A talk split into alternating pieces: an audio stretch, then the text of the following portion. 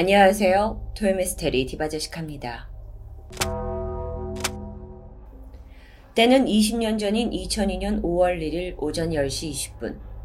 전남 여수에서 출발해서 서울역으로 향하는 새마을 162호 열차가 운행을 시작합니다. 여러분, KTX가 등장하기 전만 해도 새마을호는 명실상부 특급 열차로 통했습니다.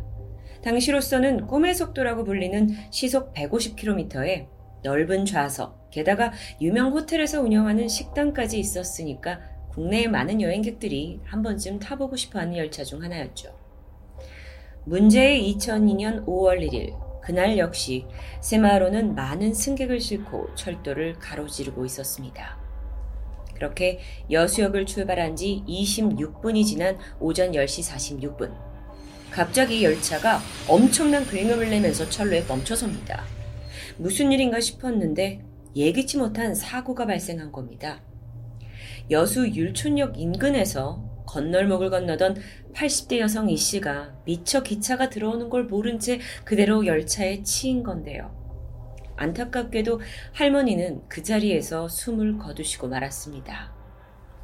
여러분, 보통 이렇게 운행 중에 사고가 발생하면 기관사가 너무도 큰 충격을 받았기 때문에 즉각 다른 기관사와 교체를 하는 게 일반적인 절차입니다.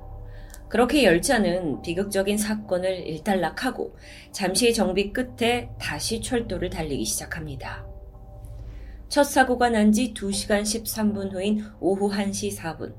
열차는 전북 완주군 삼내역 쪽에서 교량 하나를 지나게 됩니다. 그리고 여기서 도저히 믿기 힘든 일이 벌어지는데요.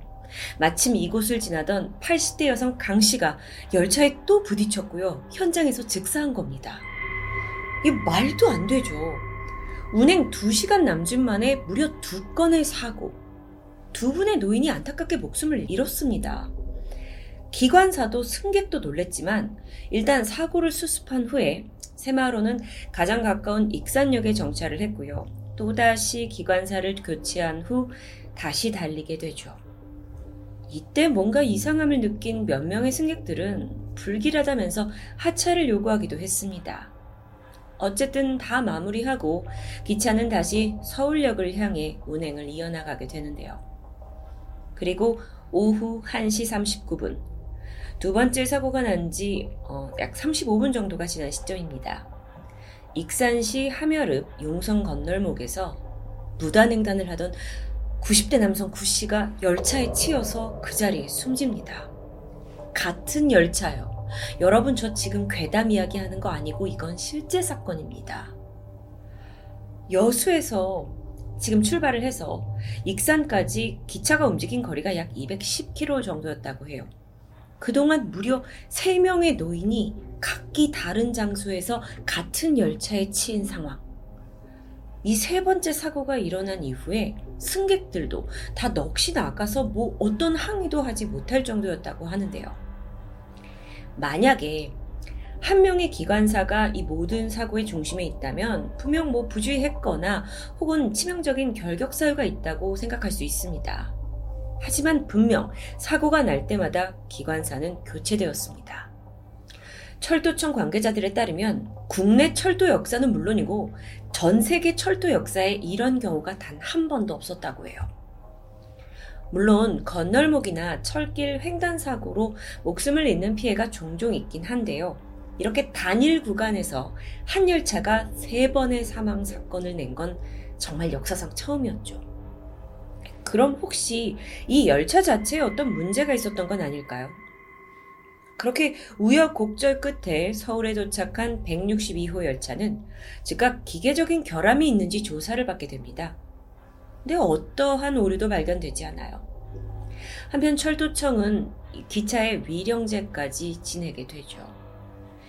이후에 162호 열차는요, 한동안 운행이 중단됩니다. 아무래도 다시 달리는 게 좀 꺼림직했던 건데요.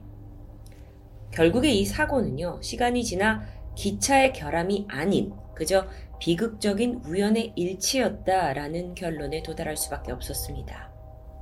참고로 여기서 숨진 각 피해자분들의 상황을 좀 살펴볼까요? 첫 번째 피해자, 여수시 인근에서 숨진 80대 할머니는요, 사고 당시 친구 집에 가던 길이었습니다. 약속 시간에 늦었던 그녀는 열차가 들어오고 있다는 경보음이 울리는 상황에서도 지팡이를 집은 채 건널목에 들어서게 되죠. 그리고 사고를 피하지 못했습니다. 그런데 아무리 급해도 열차가 오는 와중에 철로를 막 급하게 건너셨다는 게 좀 이해가 되지 않는데요. 두 번째로는 교량 위에서 사망한 피해자 할머니입니다. 그녀는 철길 건너편에 있는 과수원 주인이었는데 마침 전날 비가 와서 도로가 잠긴 겁니다. 그래서 결국 철길을 가로지르게 된 거죠. 그런데 여기에도 이상한 점이 있습니다. 과수원 바로 옆에 폭이 짧고 건너기 쉬운 또 다른 철길이 있었어요. 근데 무슨 이유에서인지 굳이 교량 위를 걷다가 이 참변을 당했던 겁니다. 세 번째 사망자 상황은 좀 더 미스테리합니다. 90대 노인이던 그는 자전거를 타고 있었는데요. 이미 열차가 진입하던 중이라서 건널목 차단기가 내려왔죠. 그런데 노인이 굳이 그 틈, 틈새를 통해서 철로에 진입한 겁니다.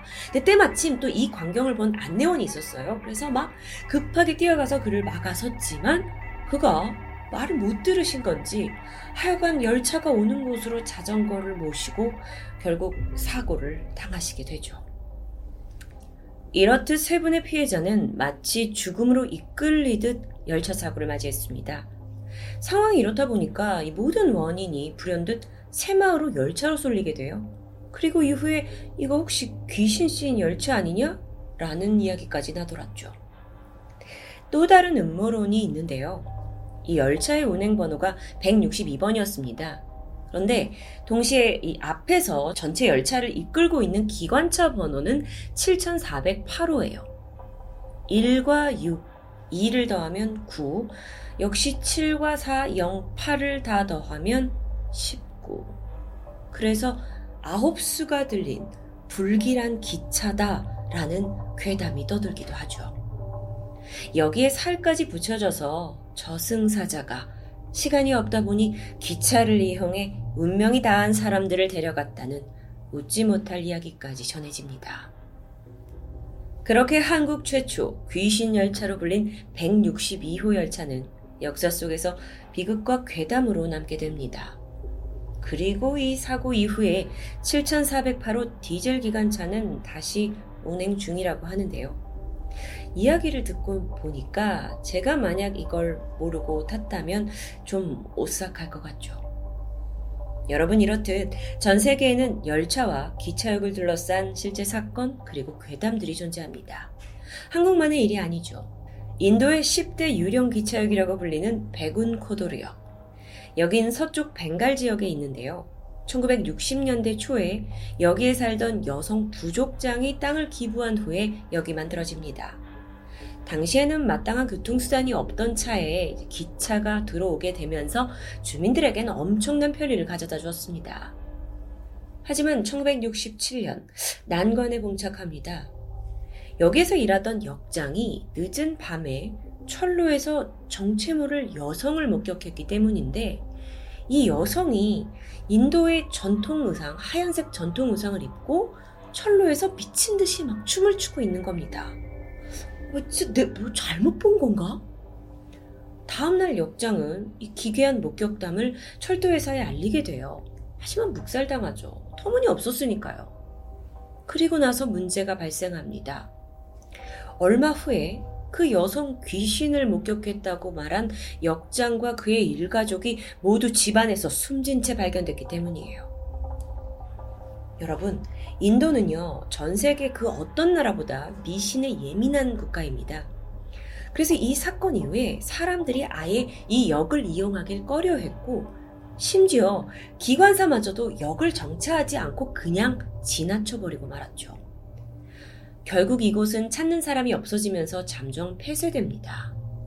그런데 사건으로부터 42년이 지난 2009년 8월, 지역의 불편함을 해소하기 위해서 결국 역이 다시 재개장하게 되는데요. 하루 10대 정도의 열차가 지나가면서 운영이 시작되죠. 그런데 마을 사람들의 불신은 여전했습니다. 그래서 사람들은 해가 지면 절대 이곳을 이용하지 않는다고 해요. 그렇다 보니까 역을 지나는 마지막 열차는 오후 5시 45분. 꽤 이르죠. 역사 안에 가보면 귀신을 쫓기 위한 다양한 뭐 힌두 신들의 사진이 붙여져 있는 상황입니다. 사실 인도에 있는 미스테리 유튜버들이 참 많이 다루는 곳이기도 해요. 또한 여전히 이 주변에 살고 있는 주민들은 늦은 밤 철로 위에서 흰 옷을 입고 서성이는 의문의 여성을 목격하고 있습니다. 이제 인도에서 이곳은 가장 불길한 역이라는 오명으로 남게 되죠. 한편 또 있습니다. 미국 텍사스에 위치한 샌 안토니오에 있는 한 철로. 여기엔 오싹하면서도 슬픈 괴담이 전해지는데요. 때는 1940년 폭우가 쏟아지던 아침에 아이들을 태운 스쿨버스가 철로 앞에서 속도를 낮춥니다. 열차가 곧 진입한다는 이 사이렌이 울렸기 때문이에요. 그런데 조금 후에 스쿨버스 기사가 브레이크를 밟았지만 어쩐 일인지 버스가 멈추지 않는 겁니다. 그래서 결국 버스는 그냥 미끄러지듯 선로에 진입을 해버렸고 다가오는 열차를 피하지 못한 채 큰 사고를 일으키게 되죠. 안에는 많은 아이들이 타고 있었습니다. 그래서 사고로 총 10명의 어린이가 안타까운 죽음을 당하게 돼요. 이날 브레이크가 왜 작동하지 않았는지는 결국 밝혀지지 못했는데요. 그리고 나서 이 역과 관련된 미스테리한 일이 시작된 건 약 30년이 지난 1970년대부터입니다. 멕시코를 출발해서 자동차로 로드트립을 하던 한 부부가 있었는데 우연히 이 샌안토니오 철로를 지나게 된 겁니다. 여기가 멕시코랑 가깝거든요. 마침 철로가 텅 비어 있어요. 그 주변의 풍경이 너무 멋져서 부부가 여기서 기념사진을 남기고자 했죠. 물론 과거에 여기서 어떤 사고가 있었는진 전혀 모르는 상태였습니다. 그렇게 부부가 차를 철로 위에 가까이 대고 주차를 한 순간 섬뜩함이 느껴집니다. 차가 알 수 없는 힘에 의해서 앞으로 밀리기 시작한 겁니다. 브레이크를 잡아도 소용이 없어요. 이 느낌이 정말 뒤에서 아주 강한 힘이 밀어내고 있는 것 같은 느낌이었죠. 너무도 처음 겪는 어떤 초자연적인 상황에 부부가 어찌할 줄 모르잖아요. 그리고 차가 철로를 완전히 빠져나가게 된 후에야 멈춰 서는 겁니다. 아, 이게 도대체 무슨 일이야? 넋이 나간 부부가 이내 이제 차에서 내려가지고 차에 무슨 문제가 있나 생긴 건지 살펴보는데 흙먼지가 쌓인 이 트렁크에 여러 개의 작은 손들이 찍혀 있습니다. 여러 명이 마치 차를 민 것처럼요. 부부는 이 순간을 사진으로 남겨뒀는데요. 이, 이 초자연적인 현상이 도대체 뭐였는지 캐내던 중에 그나마 추정할 수 있는 게 과거 철로에서 스쿨버스 사건이 있었다라는 거였죠. 그렇다면 혹시 억울하게 죽음을 맞이한 그 아이들의 영혼이 또 다른 사고를 막기 위해 철로 밖으로 차를 밀어낸 건 아닐까요? 이 사연이 미국 전역에 알려지면서 참 많은 사람들, 관광객들이 여길 찾기 시작합니다. 그리고 경험담이 쏟아졌죠. 이곳에 방문을 해서 철로 위에 차를 세워놨는데 저절로 트랙 밖으로 밀려난다라는 증언입니다. 앞서 부부가 이야기했던 것과 비슷하죠. 심지어 철로 밖은 오르막길인데도 말도 안 되게 차가 움직이는 겁니다. 게다가 지금 보고 계신 이 사진이 그 실제 장소인데 몇몇 사람들은 의문의 형체를 보기도 하고 또 멕시코 부부와 마찬가지로 차 뒤에서 수많은 낯선 손자국이 발견되기도 해요. 정말 어떤 존재가 거기에 있는 걸까요? 한편 이 사고 현장 주변에는 유독 신디수, 로라리처럼 사람 이름을 딴 도로 이름이 존재합니다. 이 역시 사망한 아이들의 원혼을 달래기 위해서 이렇게 이름을 붙인 게 아니냐라는 의혹이 있었죠. 여기에 대해서 이 도시에서는 이 이름은 지역 개발자들의 이름을 따서 만든 거다. 이거 샌안토니오 철로 사건과는 아무런 관련이 없다. 그리고 그 철로에서 이렇게 막 움직이는 그런 건 그냥 착시 현상일 뿐이다. 라고 거듭 해명했습니다. 그럼에도 불구하고 어쨌든 철로에서 계속 차가 밀려나는 현상은 계속되고 있다 보니 여전히 이 체험을 하려고 많은 사람들이 이곳을 찾고 있죠. 이젠 관광지가 되었습니다. 수많은 사람을 실어 나르는 열차. 이와 함께 유독 철로 위에서 많은 미스테리한 일들이 벌어지는 이유는 뭘까요? 혹시 황망한 죽음을 맞이한 이들이 여전히 그곳을 떠나지 못하고 위를 배회하고 있는 건 아닐까요? 지금까지 토요미스테리 디바제시카였습니다.